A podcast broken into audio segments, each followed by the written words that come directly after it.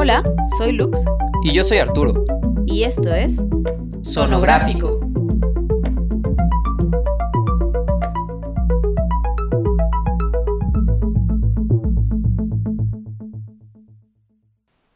Hola, ¿qué tal?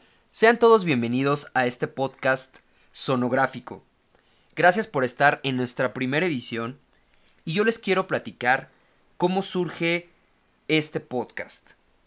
Este podcast surge a raíz de las conversaciones que tenemos constantemente Lux y yo sobre los temas que nos interesan, nos apasionan y sobre todo que nos generan inquietudes.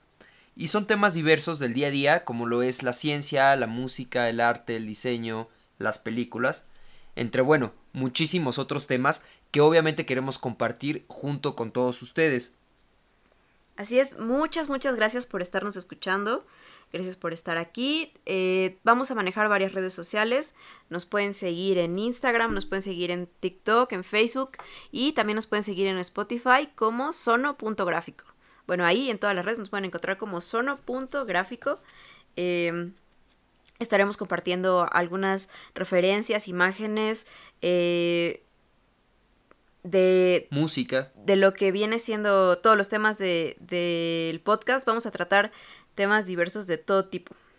Eh, parece que como es el primer episodio, sería pertinente presentarnos un poco para los que ya nos conocen, eh, tal vez no nos recuerdan, o para los que no nos conocen, que nos vayamos conociendo. Yo estudié diseño de la comunicación gráfica en la UAM Xochimilco. Desde muy chiquita me he interesado mucho, mucho la ciencia eh, y la música.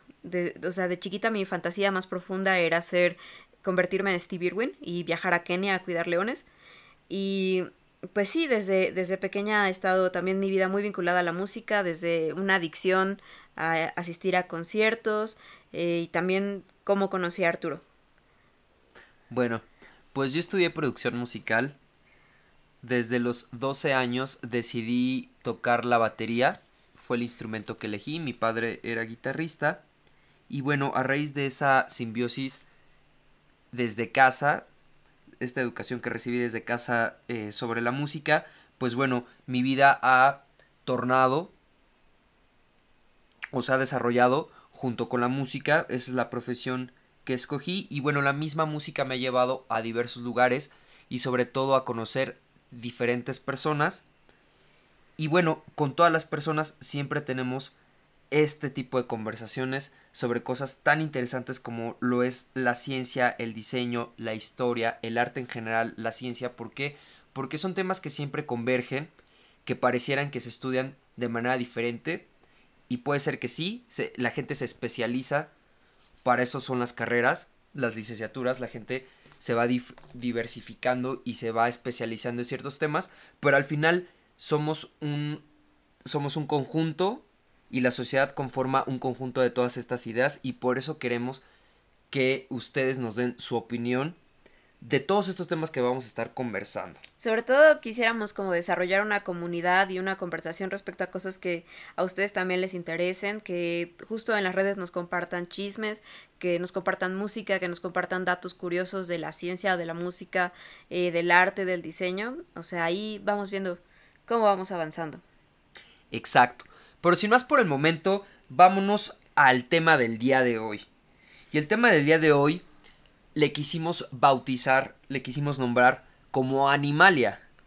Animalia, como ustedes lo pueden escuchar, nosotros vamos a estar platicando el día de hoy de los animales en general, de no solo el ser humano, sino las demás especies. ¿Qué pasa con la interacción con las demás especies o la comunicación interespecie? ¿Qué, ¿Qué pasa por ahí? Y bueno, dejo una pregunta al aire para que ustedes también lo procesen. Y mientras tanto yo le voy a preguntar a Lucy, ¿qué nos puedes decir o qué le quieres compartir a la audiencia sobre lo que es el, eh, el tema Animalia? Yo, eh, bueno, también, perdón, ya te hice la pregunta, pero también quiero, quiero plantear algo. Hablar de Animalia es hablar desde el origen del universo, que surge la vida como tal, unicelular, después pluricelular, y bueno, Después de ahí vamos a la evolución y cómo la evolución tiene que ver con el hábitat, porque obviamente las especies evolucionamos por adaptación. qué pasa cuando nos adaptamos a este medio ambiente, a este ecosistema y el, el mismo, la misma necesidad de, de, adaptación nos va a llevar a la evolución. Y bueno, gracias a la evolución existimos como tal las especies. Pero ¿qué nos puedes eh, dar como introducción o qué nos, qué nos quieres compartir, Lucy? pues más que, más que una introducción, o sea, creo que también la vida es un poco como la interpretamos, ¿no? Y cómo la, la asumimos. Y parte de esto, o sea, tiene que ver con tú cuándo te imaginas que pudiera haber sido la primera representación animal que hizo el hombre. O sea, más o menos ¿Qué tan lejos? ¿Qué, qué, tan lejos estamos hablando de esto? Hay ciertos datos, pero la verdad no... Si los mismos científicos, mismos arqueólogos no se dan, a veces no se ponen de acuerdo, creo que menos yo, yo me voy a poner de acuerdo de, cuándo pudo haber sido, pero yo pienso que hace miles, millones de años. Ajá, y es que eso pasa, ¿no? Hubo mucho tiempo durante el cual se pensaba que la representación más antigua de arte pictórico era en Europa, ¿no? Y que era como hace 30.000 años. Y recientemente se, descubrió en una isla en Indonesia, se llama en la cueva de Sulawesi, eh, un, eh, unas pinturas rupestres que según la datación de los científicos son 45.500 años atrás. Wow. Es hasta ahora la representación animal o pictórica más antigua que hay. ¿No? Así habían, habían habido otras de 30.000 años, 40.000 años, pero esta es así la más antigua que tenemos hasta ahorita. De hecho, los científicos dicen que en esa zona pudiera ser probable que existieran, o sea, donde que existieran más pinturas más antiguas aún por cómo pudo haber ido ido dando la, la propia evolución. ¿En qué parte está esta cueva? En Indonesia. Está en Indonesia. En Indonesia tiene 73 figuras. Este, casi todas son cerdos o bóvidos. Y la cosa aquí con esto es que, o sea, lo, lo interesante de esto es que tiene un acercamiento casi naturalista, porque la, la pieza como estrella es un cerdo, eh, se llama gran cerdo de verrugas, e, es una especie endémica de Indonesia, y tiene, o sea, la pintura tiene sus verruguitas y los pelos, o sea, está muy bien, muy bien detallada, ¿no? Oye, para ser de tanto tiempo, yo tengo aquí unos datos algunos datos curiosos sobre igual del origen de, de la representación gráfica de, de, los animales. Y bueno, yo lo que más o menos por aquí encontré fue eh, precisamente del periodo paleolítico. Estamos hablando que el paleolítico data aproximadamente 25.000 años antes de Cristo. Eh, y se le denomina a todo este periodo paleolítico eh, los los arqueólogos lo denominan como pintura rupestre. Y bueno, esto, esto dentro de la pintura rupestre, eh, encontré también por aquí un dato que nos dice el Cogul, que es un municipio que está en Cataluña, en España, y bueno, se llama Roca de los Moros. Y en esta Roca de los Moros está increíble porque para el Paleolítico ya tenemos representaciones de lo que es un venado, mismas personas, también la representación humana, gráfica de, la humanidad, interactuando con eh, estas, estas, estos animales que no solo, bueno, aquí aparte de que son venados, ciervos, yo también veo especie de bueyes. Ah, espera, espera, es que te voy a contar una cosa. O sea, hasta hace poco se pensaba que las, que las únicas representaciones de arte rupestre o prehistórico eran en Europa. Y más antigua que esta, la Roca de los Moros, está una pieza sí, de... Sí, pues España estamos hablando de Europa, ¿no? Ajá. Está una pieza de... una O sea, no sé cómo decirle... Pues sí, una pieza de arte. ¿Monolito? ¿Se lo puede decir? No, no, no, no, no. Es una cueva. En una cueva. Ah, cueva. En La, la cueva... Esta es famosa. La cueva de Lascaux, en Francia. Esta, aparentemente, las pinturas que están ahí datan de 35.600 años atrás. O sea, es más antigua que esta, la roca de los moros. Ajá, pero la, la maravilla de esta, hay, hay como varias cosas con esta cueva de Lascaux. Es muy famosa porque tiene, tiene, te la voy a enseñar, ahí hace cuenta una bóveda que es de puros toros, de puros caballos, o sea, como que hay tema, arte figurativo, hay narración, hay cuento, hay todo ese tipo de cosas que, que hasta hace poco se pensaba que no, o sea, como que creo que la comunidad científica pasó mucho tiempo pensando que la, el arte rupestre solo se trataba de escenas de caza. Así como, ay, la gente vio una vaca matando a alguien, y eso, eh, o vimos a los humanos cazando mamut y eso es lo que pintamos, y no. Ajá. O sea, las nuevas teorías apuntan a que, a que el arte eh, rupestre, Sí. por decirle de alguna manera, lo que hace era representar casi cuestiones religiosas, chamánicas, totémicas, o sea, de todo tipo. Y lo interesante de esta cueva, o sea, lo más cabrón de esta cueva es que cuando se dieron cuenta de la maravilla que era entrar con una antorcha. O sea, esta cueva la puedes casi casi denominar como la, la cuna Ajá. de la animación. Wow. Porque tú entras con una antorcha y, y haz de cuenta que los caballos se ven como si fueran un esqueleto de animación. Órale. Y entras con una cueva y haces este movimiento de alumbrar, de caminar con la antorcha, Y simula la. se mueven. Simula movimiento. O wow. sea, está súper chido. Y esta cueva de Lascaux la nombran popularmente como la capilla eh, Sixtina del arte prehistórico. Wow. De lo, de, o sea, es una cosa monumental. Son 1963 unidades gráficas que contiene toda la cueva y de esas casi la mitad son puros animales. Wow. Y está súper, súper cool. Está súper interesante este dato porque eh, estamos, estamos viendo el tema de simbolismo o simbología, que a mí me encanta ese tema, porque precisamente eh, este tema o esta comunicación interespecie es mucho más complejo, es muy complejo porque no se limita solo a las necesidades básicas, en este caso de comer, que en ese momento necesitábamos cazar para poder comer, Mm, eh, sino eh, ya es un tema emocional, es un tema espiritual, que le da otro contexto al, al día a día del ser humano. De hecho, por ahí, hablando de esto, por ahí en Instagram les voy a poner la referencia de, hay una, igual, del arte rupestre, hay una figura de un buey que está en una posición como de, como muriéndose, y atrás de esta, de esta pintura de este buey hay un hombre, un hombre toro, que adopta la misma posición. Hay un documental súper inter- interesante que se llama How Art Made the World. También se los voy a linkear ahí por algún lugar.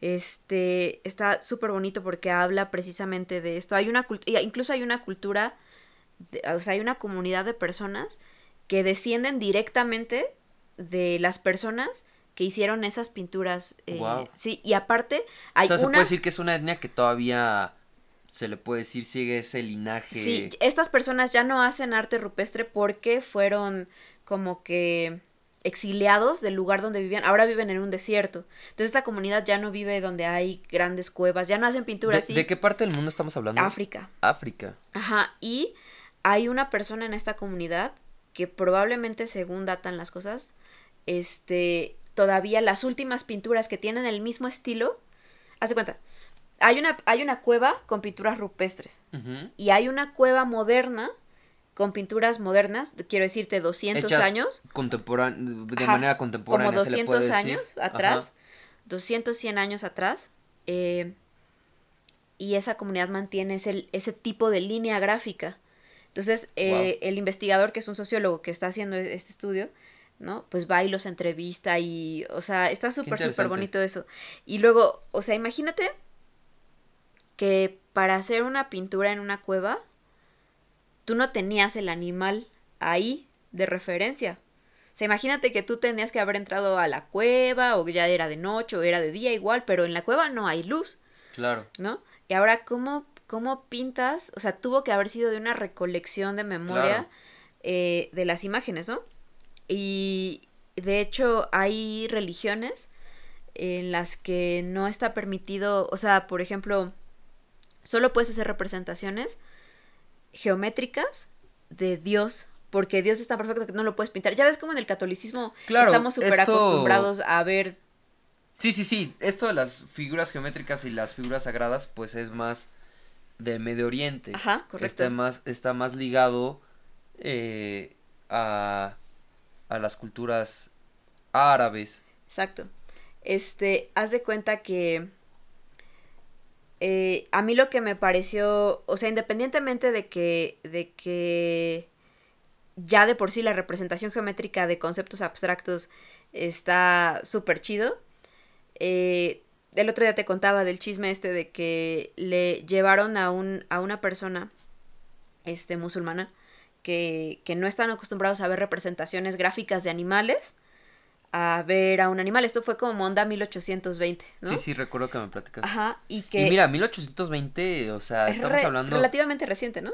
siglo XVII, no está tan... Y le muestran una pintura a este cuate de un caballo. No, siglo XIX, ¿no? De, de, sí, de una pintura de un caballo hiperrealista.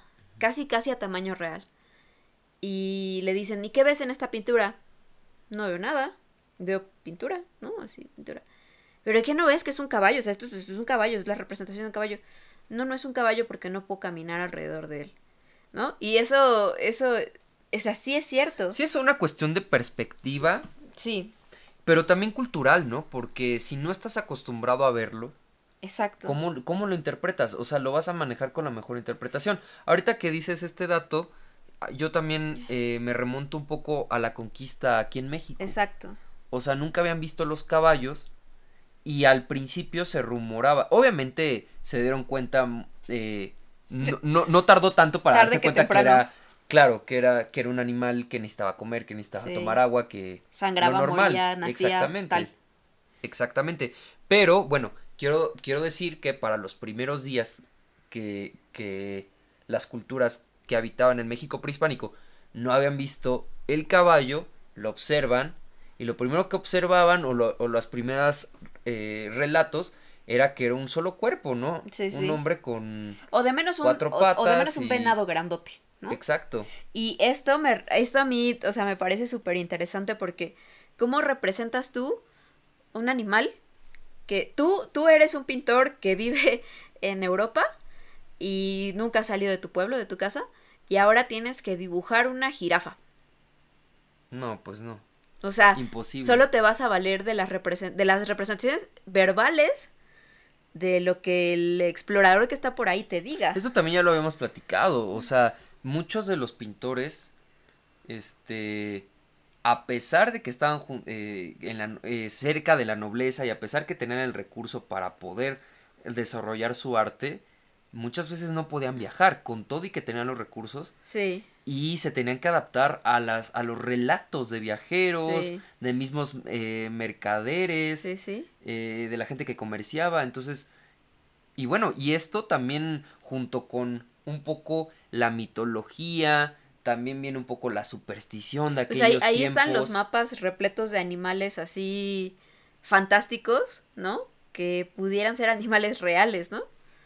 Sobre todo lo que me encanta también de este tema son las criaturas, ¿no? Sí. O sea, porque da, da mucho a la imaginación y cómo el ser humano, o sea, tiene, claro, en primera instancia la habilidad para interpretar lo que está observando literal y lo puede plasmar a través de una pintura, como lo es un animal cotidiano, un caballo, un cerdo, un pájaro, es animales que están, bueno, ah, voy, voy a hablar en primera instancia de granja, ¿no? Que es como que lo primero que tenemos a la mano en la agricultura, ¿no? Cuando, el cuando eh, los seres humanos dejamos de ser eh, nómadas y pasamos a ser este, sedentarios o estar dentro de un de, dentro de, de un hábitat y no movernos de ahí, pues bueno, vas también qué onda con esta simbiosis de, de cómo vamos domesticando a las otras especies Sí. las podemos representar, pero también ya entra un juego, ya juega, juega, este, valga la redundancia, un juego de simbología, de símbolos. Y justo esto que estás diciendo dentro me de lo recuerda... espiritual, dentro Sí, de lo Justo- mitológico. Justo esto que estás diciendo me recuerda a que en Europa del Renacimiento se creía que, no sé, creo que me parece que es por el relato de Plinio el Viejo, que supuestamente el elefante y el rinoceronte eran enemigos acérrimos, así, ¿no? Y así los representaban. Ajá. Y haz de cuenta que esto, esto que te digo de cómo representarías un animal que no, nunca has visto, le pasó a Alberto Como. Chivas América.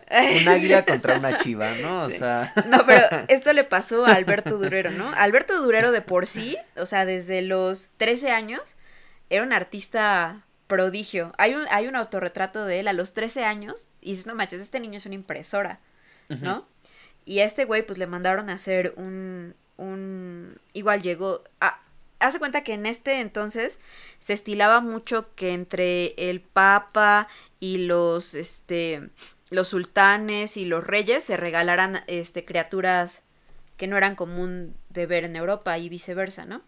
El, una de las obras más importantes de Durero es el rinoceronte de Durero. Wow. Que por mucho tiempo fue la representación, o sea, se tomó como que la representación auténtica de cómo se veía un rinoceronte. ¿no? Wow.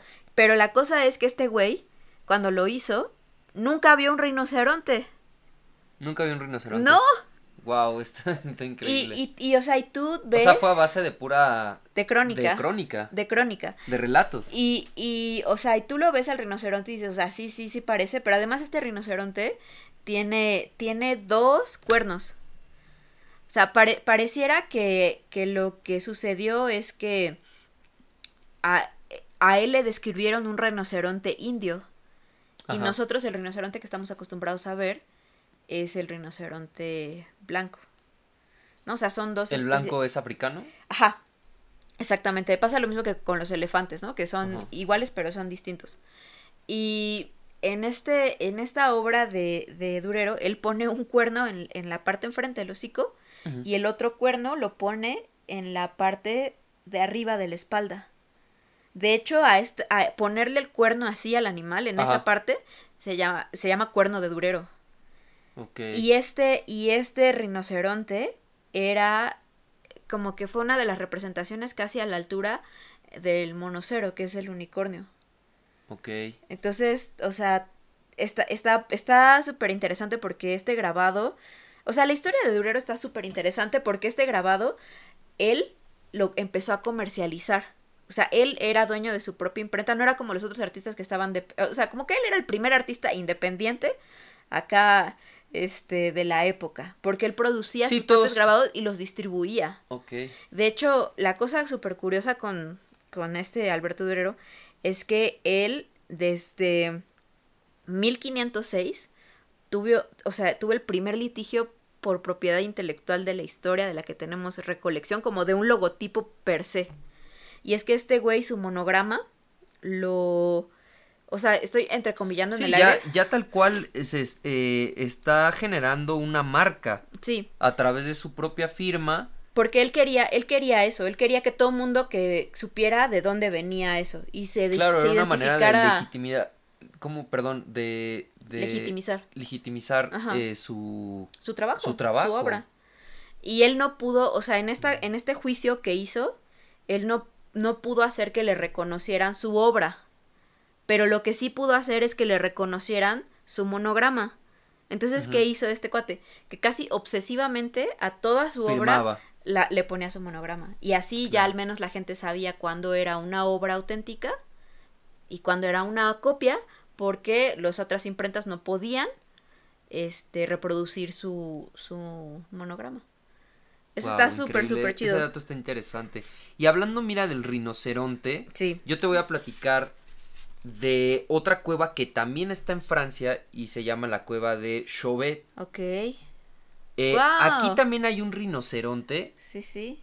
o sea, y bueno, a lo mejor ustedes que nos están escuchando eh, eh, no la pueden ver exactamente en este momento la imagen. Se las voy a nosotros poner por la ahí. estamos, nosotros la estamos, la estamos observando en vivo y en directo. De todas formas, recuerden que vamos a estar subiendo información, tanto de los datos que demos musicales, que vamos a hacer ahí lis- listas en Spotify para que también puedan escuchar sobre, en cada tema que vamos a tener en el podcast, vamos a estar eh, dándoles datos sobre canciones que hablen de este tema.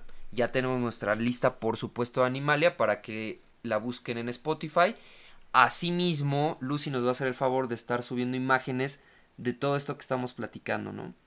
Entonces, ya un rinoceronte y, y checa, eh, esta cueva de Chauvet eh, está dividida en dos partes.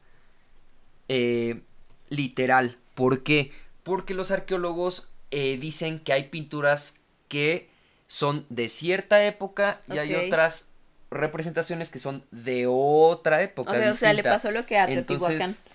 Exactamente. Se puede decir que Teotihuacán también es así. Sí, sí.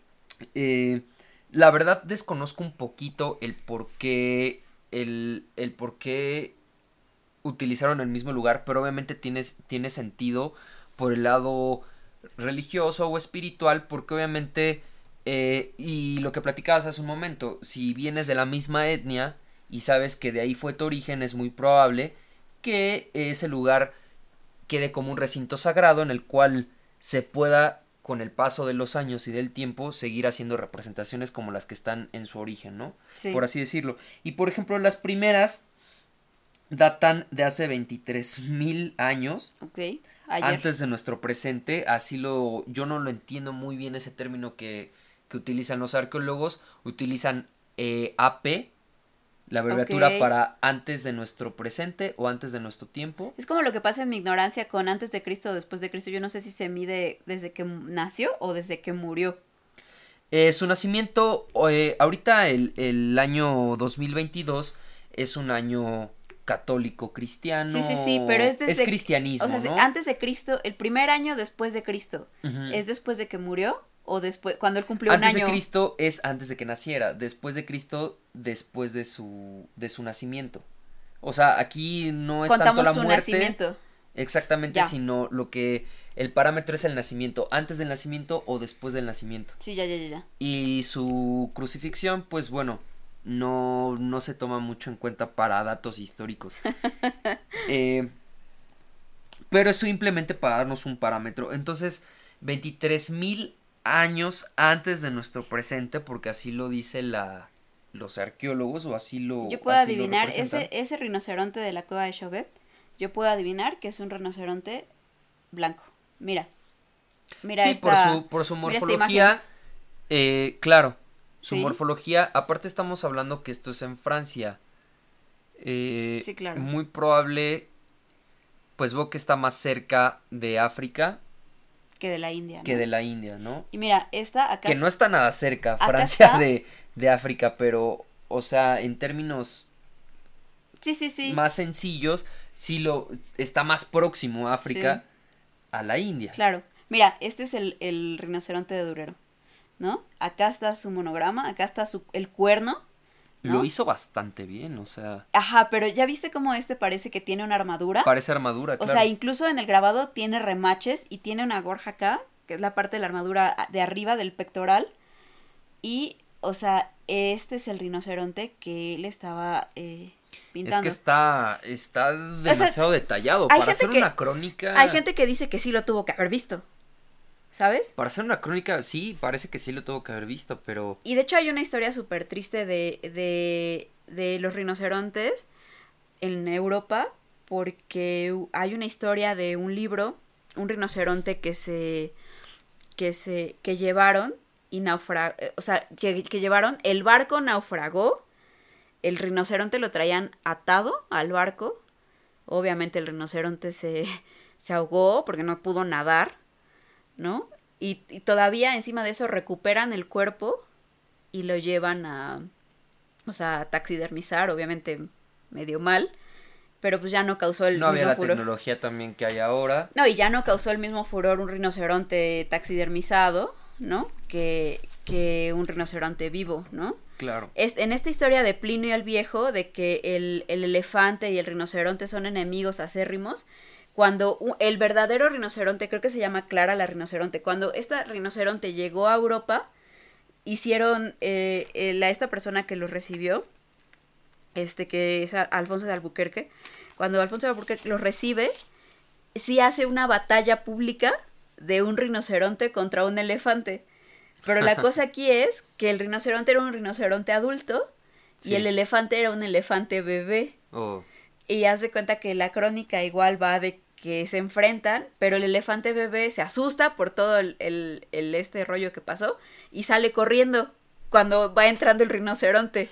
Y entonces todo, eh, reforzó este mito de que, de que el elefante y el rinoceronte son enemigos acérrimos. Que yo al menos en la primaria, cuando íbamos al, al zoológico, eh, sí nos como que sí tenían una asociación. O sea, ¿cuánto tiempo después tenían un vínculo ahí el rinoceronte y el elefante que nada que ver? no lo recuerdo yo así. Bueno, a mí no me pasó. Sí, sí. Y Pero. esta pero historia digo, de esta historia del, del rinoceronte que les digo que se ahogó eh, inspiró una novela de, de Lawrence Norfolk que se llama The Pope Rhinoceros. Está, está buena. Ahí se los voy a también linkear por Qué ahí. interesante.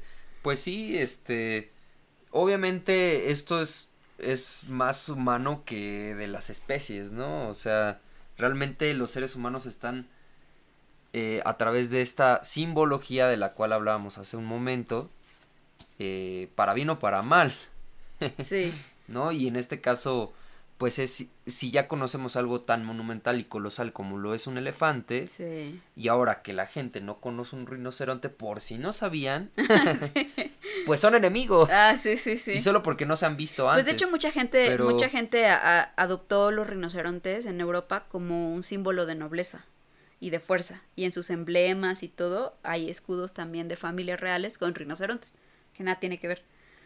Pero ahí... Claro, y es que obviamente un animal exótico para ese momento. ¿Y Pues es cómo como- no, es y cómo no le vamos a utilizar como un símbolo de fuerza o de símbolo... Sí, al final seguimos siendo lo mismo en la época en la que nos pongas, ¿no? O sea, O hasta este mismo rinoceronte de la India, porque sí parece que tiene una armadura. sí parece Entonces, que tiene una armadura. eh, y sobre todo para esa época, Sí, sí, sí. sí. está muy fácil que como, que como sociedad lo interpretábamos eh, muy cerca de una, de una armadura, porque era lo que se tenía en esos momentos. Claro, los recursos que tenías ahí a Claro. la mano. Luego, este, este rinoceronte de Durero está bien padre porque seguro a ti eso te va a gustar mucho. Dalí lo reinterpretó en, en dos esculturas y estas pues son famosísimas, ¿no? Hay una que le pone ahí un coral encima. Bueno, es un, es un, ¿cómo se llama? Es un equinodermo. Está, está súper cool. Wow, me encanta. No, y Dalí, bueno, también los elefantes, ¿no? En las otras pinturas donde los Sí. pone con unos, con unos, este, Acá, pies del con tamaño de... patísimas. Sí, Exacto. tan largas como el transborde de Atlalilco, ¿no?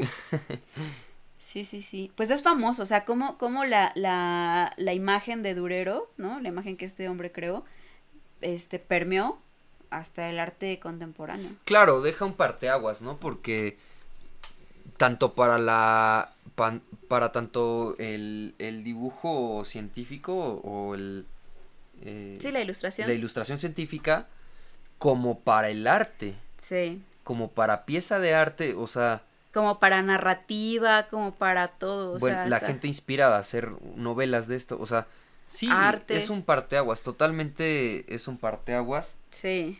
para para el arte y para la ciencia en sí. Pues es que sea, en sí creo que por eso yo decía, mi hipótesis era que los animales han sido como que la semilla de inspiración del arte porque nos, nos queremos como que proyectar en ellos, en su, en su etología, en su comportamiento, en sus colores, en su, en su todo, ¿no? En sus conductas de apareamiento, todo, todo, todo. Eh, ahí está la novela de, de George Orwell, ¿no? Que eh, La Granja, que siento que que y no necesariamente los animales adoptan eh, características del animal per se, pero pero como que un poco sí, ¿no? Bueno, acabas de, de- de nombrar George Orwell y bueno, también vamos a dar datos musicales, obviamente, de lo relacionado con Animalia. Y por supuesto, traemos a la mesa esta gran obra de Pink Floyd que se llama El disco de Animals en 1977 y precisamente como bien lo mencionas, Roger Waters se inspiró en la novela de, de George Orwell, el- La rebelión de la, La de rebelión de la granja. granja, correcto.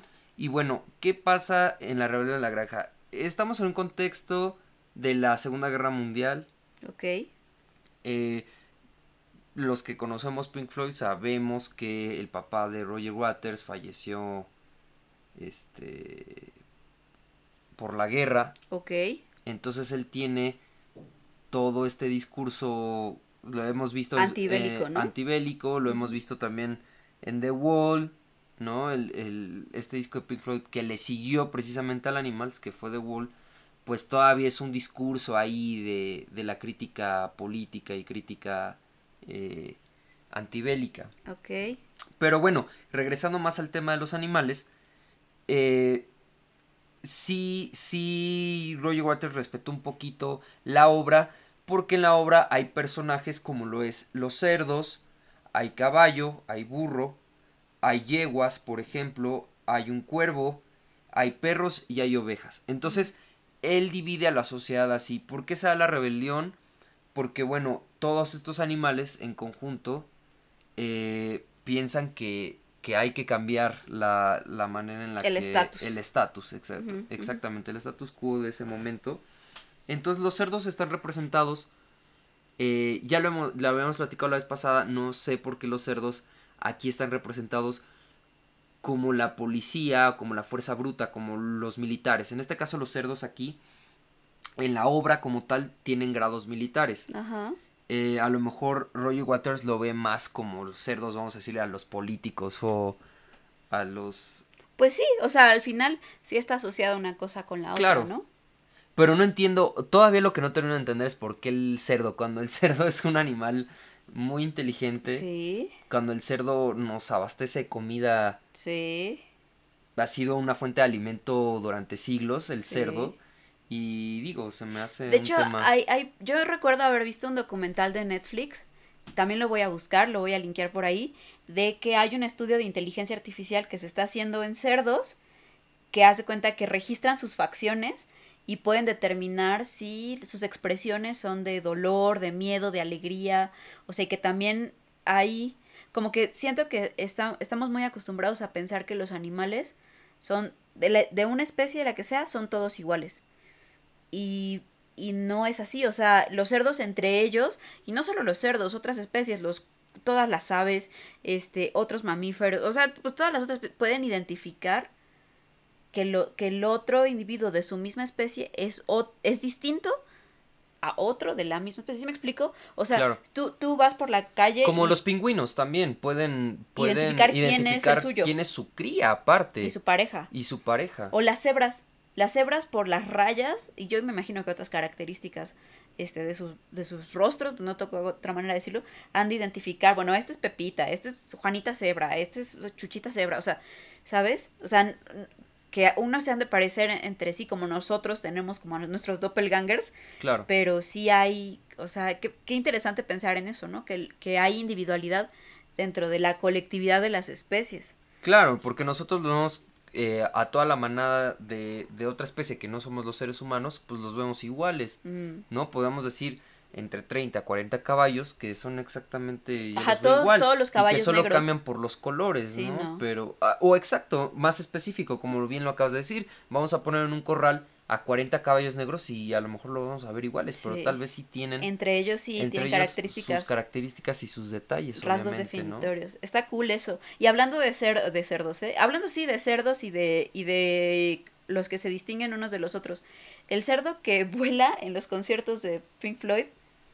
¿Qué onda con eso? O sea, yo yo recuerdo que cuando fuimos al concierto que hubo aquí en el Zócalo de Roger Waters, Sí. este el cerdito este que intentó volar sin éxito estaba intervenido por un artista mexicano. Pero mi pregunta era si siempre en los conciertos en vivo, no hay otra manera de hacerlo, ¿verdad? En los conciertos, perdón, este los cerdos son distintos unos de los otros. O sea, si son, hacen siempre un cerdo distinto o siempre es el mismo cerdo que vuela. No, por ejemplo, eh, es, esta idea, sur- bueno, desde el disco surgió esta idea Ajá. de, del cerdo volador. Lo quisieron poner arriba de la hidroeléctrica, esta famosa, Ajá. donde sale la, la portada del disco. Ok. Y este, ya ahí lo dejaron, ya era un globo, era, era un globo. ¿no? Lo tuvieron que amarrar ahí, ¿no? En las chimeneas para que se estuviera y bueno. Ah, ok. Este es- yo, yo no recuerdo haber visto la portada del Animals, pero sale en la portada. Sí, en la portada sale... ¿El sale cerdo? sale la hidroeléctrica. Ah. Ajá, sale de la- hidroeléctrica y este está... Ya. Nunca me había fijado que estaba en la portada del disco. Sí, está en la portada del disco, se ve muy chiquitito, Ya. pero también puedes encontrar, eh, cualquiera podemos encontrar en internet, imágenes reales de la hidroeléctrica. Ya. Sí, sí, aquí hay una foto. Luego, luego aparece Exactamente, una foto. Ya. exactamente. Y este, bueno, fue un globo y lo tuvieron que hasta amarrar para que se estuviera y pareciera que estuviera ahí flotando o volando. padre. Sí, es como, es como de estos globos que hacen en el desfile de Nueva York, ¿no? De esos que llevan 40 Claro. personas cargando. Está, está súper padre. Pero yo no, yo lo que no sabía era eso. Si, O sea, ¿cómo había empezado esta onda del cerdito volador en los conciertos? Ah, bueno, obviamente este disco los lleva a giras muy extensas a Pink Floyd. De hecho, como cuarteto, vamos a, a llamarle, este, le fue de las giras más, más intensas que tuvo Pink Floyd durante toda su historia en la alineación con Roger Waters y los otros tres, eh, David Gilmour, Nick Mason. y los otros tres cerditos. los otros tres cerditos.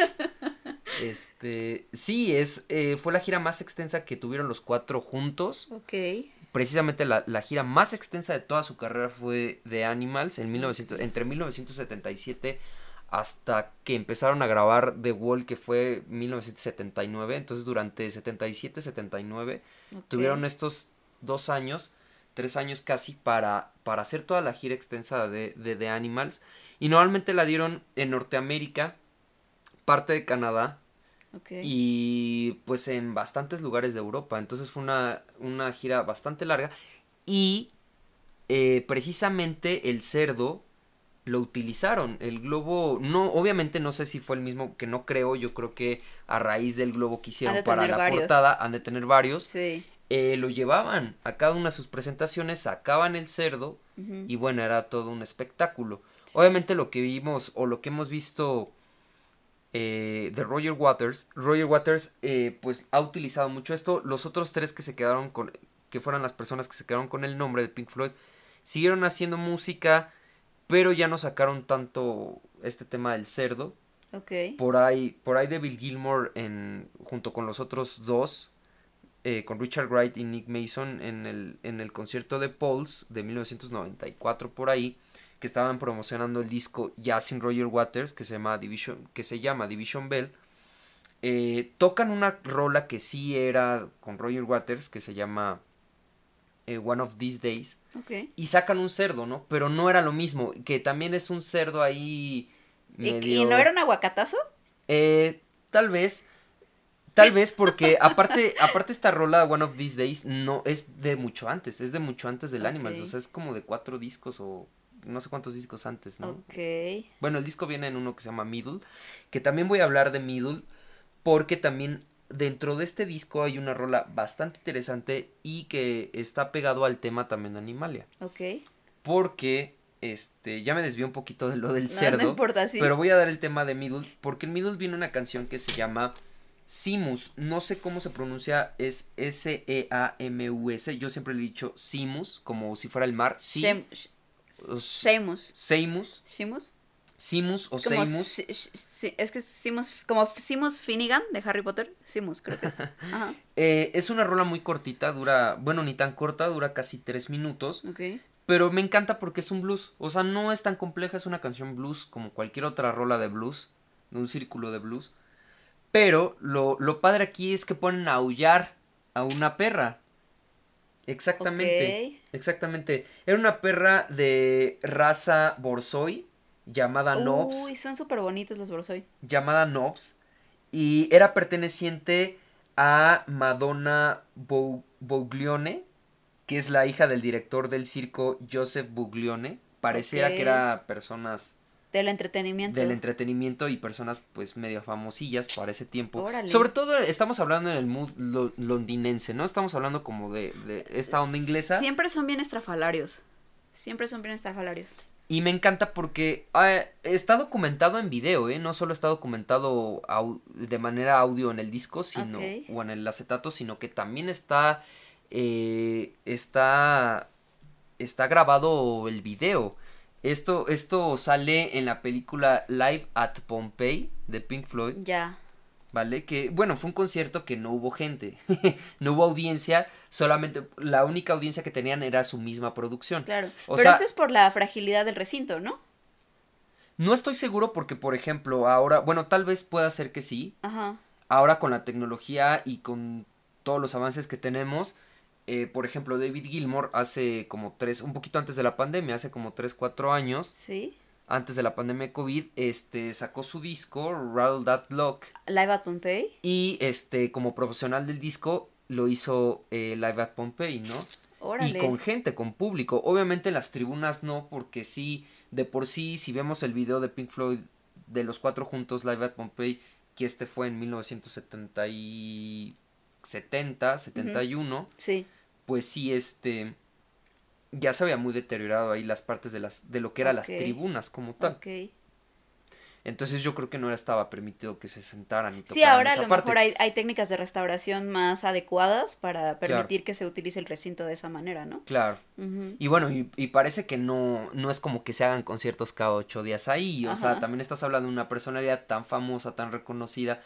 eh, y que bueno, tiene de alguna manera, ha ligado la cultura contemporánea a la cultura antigua, la ha ligado de una manera uniforme Sí. y que tal vez tiene eh, los recursos, David Gilmour, obviamente, para poder estar ahí, que no cualquier persona, quiero decir, puede, eh, tiene la, la, no la capacidad, Pues es quiero decir, los recursos, los la influencia, exactamente, la Sí. trayectoria, Sí. para que dejen, a para que dejen tocar a una persona en ahí, ¿no? La verdad es que la producción de Roger Waters, o sea, para, a mí, a mí me parece, esto no, no viene al tema con el episodio de hoy, pero a mí me parece que es la producción más elegante y fina que he escuchado. O sea, yo como de verdad, se los juro, he ido, no, no sé a cuántos conciertos de todo tipo he ido y el audio que escuchamos en el Zócalo de Roger Waters, donde estábamos, que estábamos cerca de la consola, yo no he escuchado en mi vida ningún concierto con esa calidad.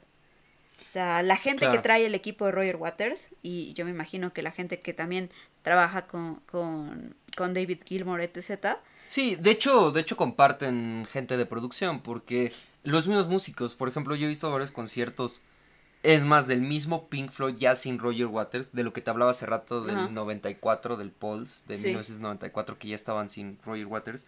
Y por ejemplo, hay músicos que ya estuvieron ahí con, con Pink Floyd y luego ya para la época de los 2000 ya alguno algún tecladista que por ejemplo grabó el Pulse junto con los otros ya estaba por ejemplo en gira con Roger Waters entonces sí. mezclan o sea obviamente comparten producción trabajo. comparten equipo de pues trabajo es que se conocen y claro. al final la calidad, pues... y al final eh, alimentan a la misma marca, ¿no? Porque tanto Gilmore, aunque ya no esté con, por ejemplo, ahora que falleció Richard Wright o Nick Mason, eh, ya tampoco lo acompaña, entonces prácticamente quienes, quienes al- alimentan la marca, por un lado es David Gilmour y por el otro lado es Roger Waters, ¿no? Y cada uno, aunque no quieran, siguen tocando canciones de Pink Floyd, ambos dos, y al final pues es eh, siguen siguen este vendiendo la marca Pink Floyd Pues sí, no sí, sí. Eh, cada quien por su lado pero bueno regresando al tema de animales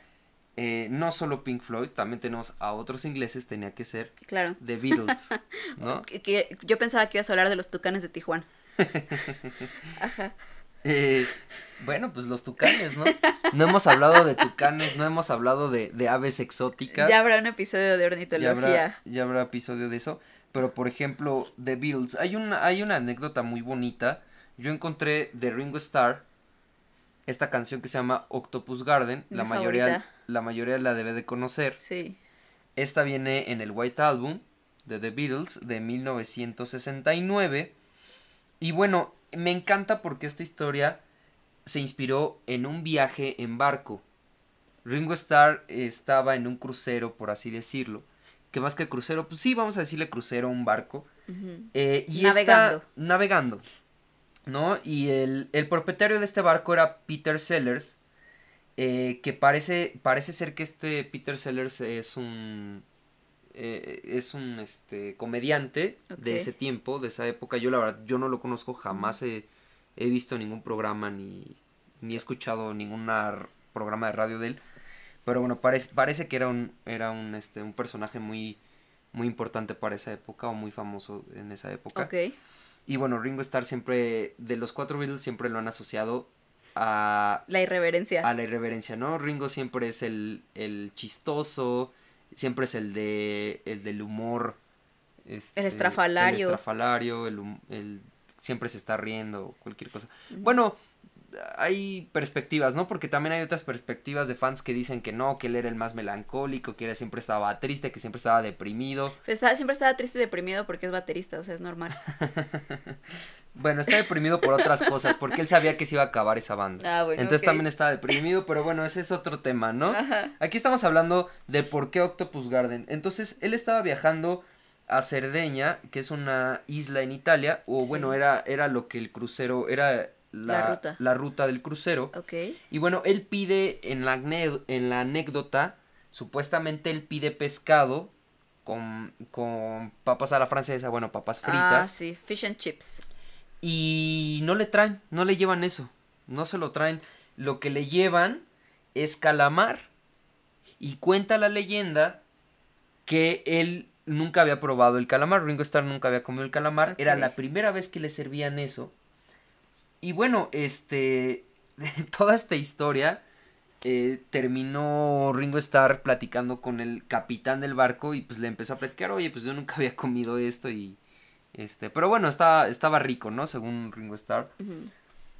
Y le contó algo padrísimo el, el capitán del barco y él le contó que todos los pulpos viajan a lo largo del estrecho marino, del estrecho marino recogiendo piedras y eh, objetos brillantes con los que construyen sus jardines. Ok. Entonces, pues bueno, esto... Ahí se viajó el tío y dijo el Exactamente, me- que me hacer- invite este pulpo a su jardín. Exactamente, voy a hacer una rola de los octopus. Qué ¿no? padre. A mí esa, esa rola es una Digo, de le mis dio un calamar y esto es pulpo, no sé, Bueno, son parecidos. ahí, en el mismo campo semántico, ¿no? Exacto. Cosa con tentáculos marinos. Exacto. Entonces, este, está muy padre esta historia. Yo no, yo no la sabía. Este, pero está, está bonita, está padre, está, está interesante y que sí tiene que ver con, con Animalia, ¿no? Sí. Es- está, está cool esa historia.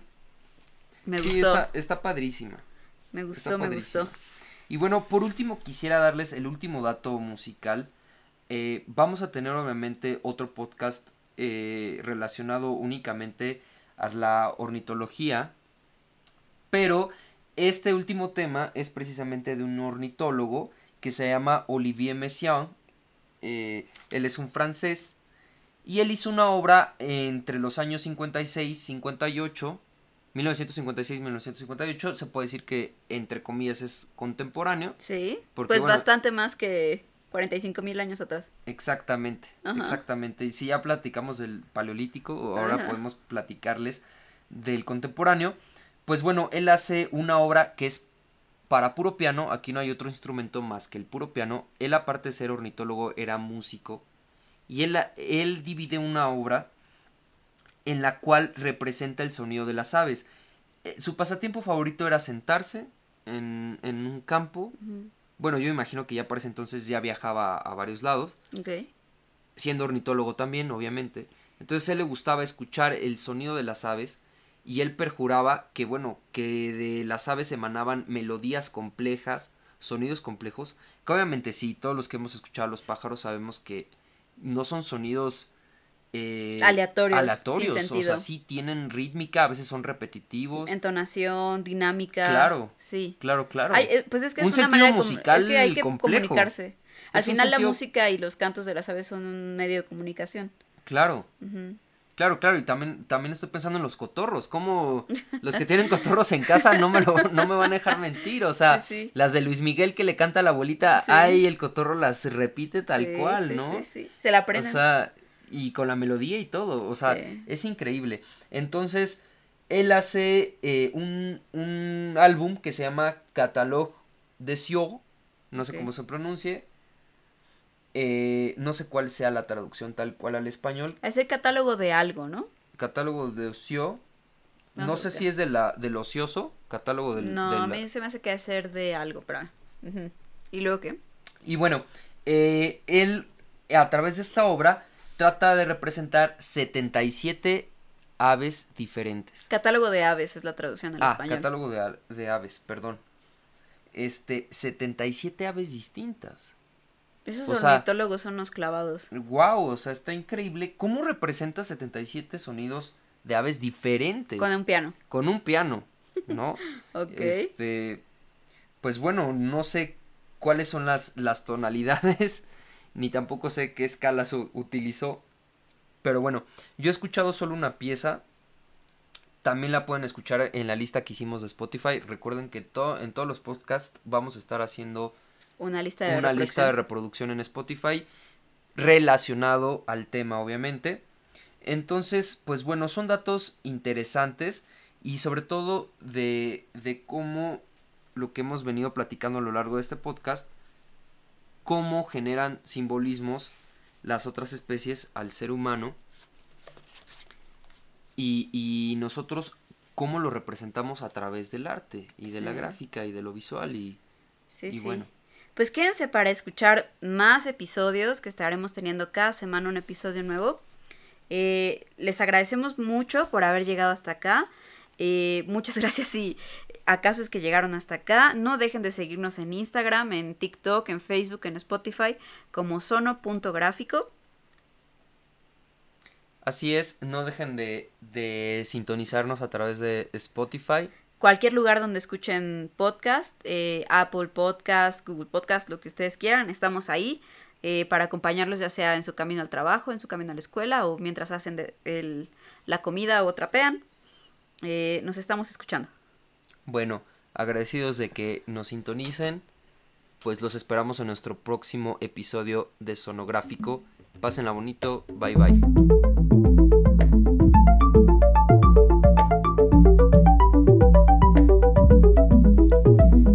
De acompañarnos en el siguiente episodio de Sonográfico, donde hablaremos de la tecnología.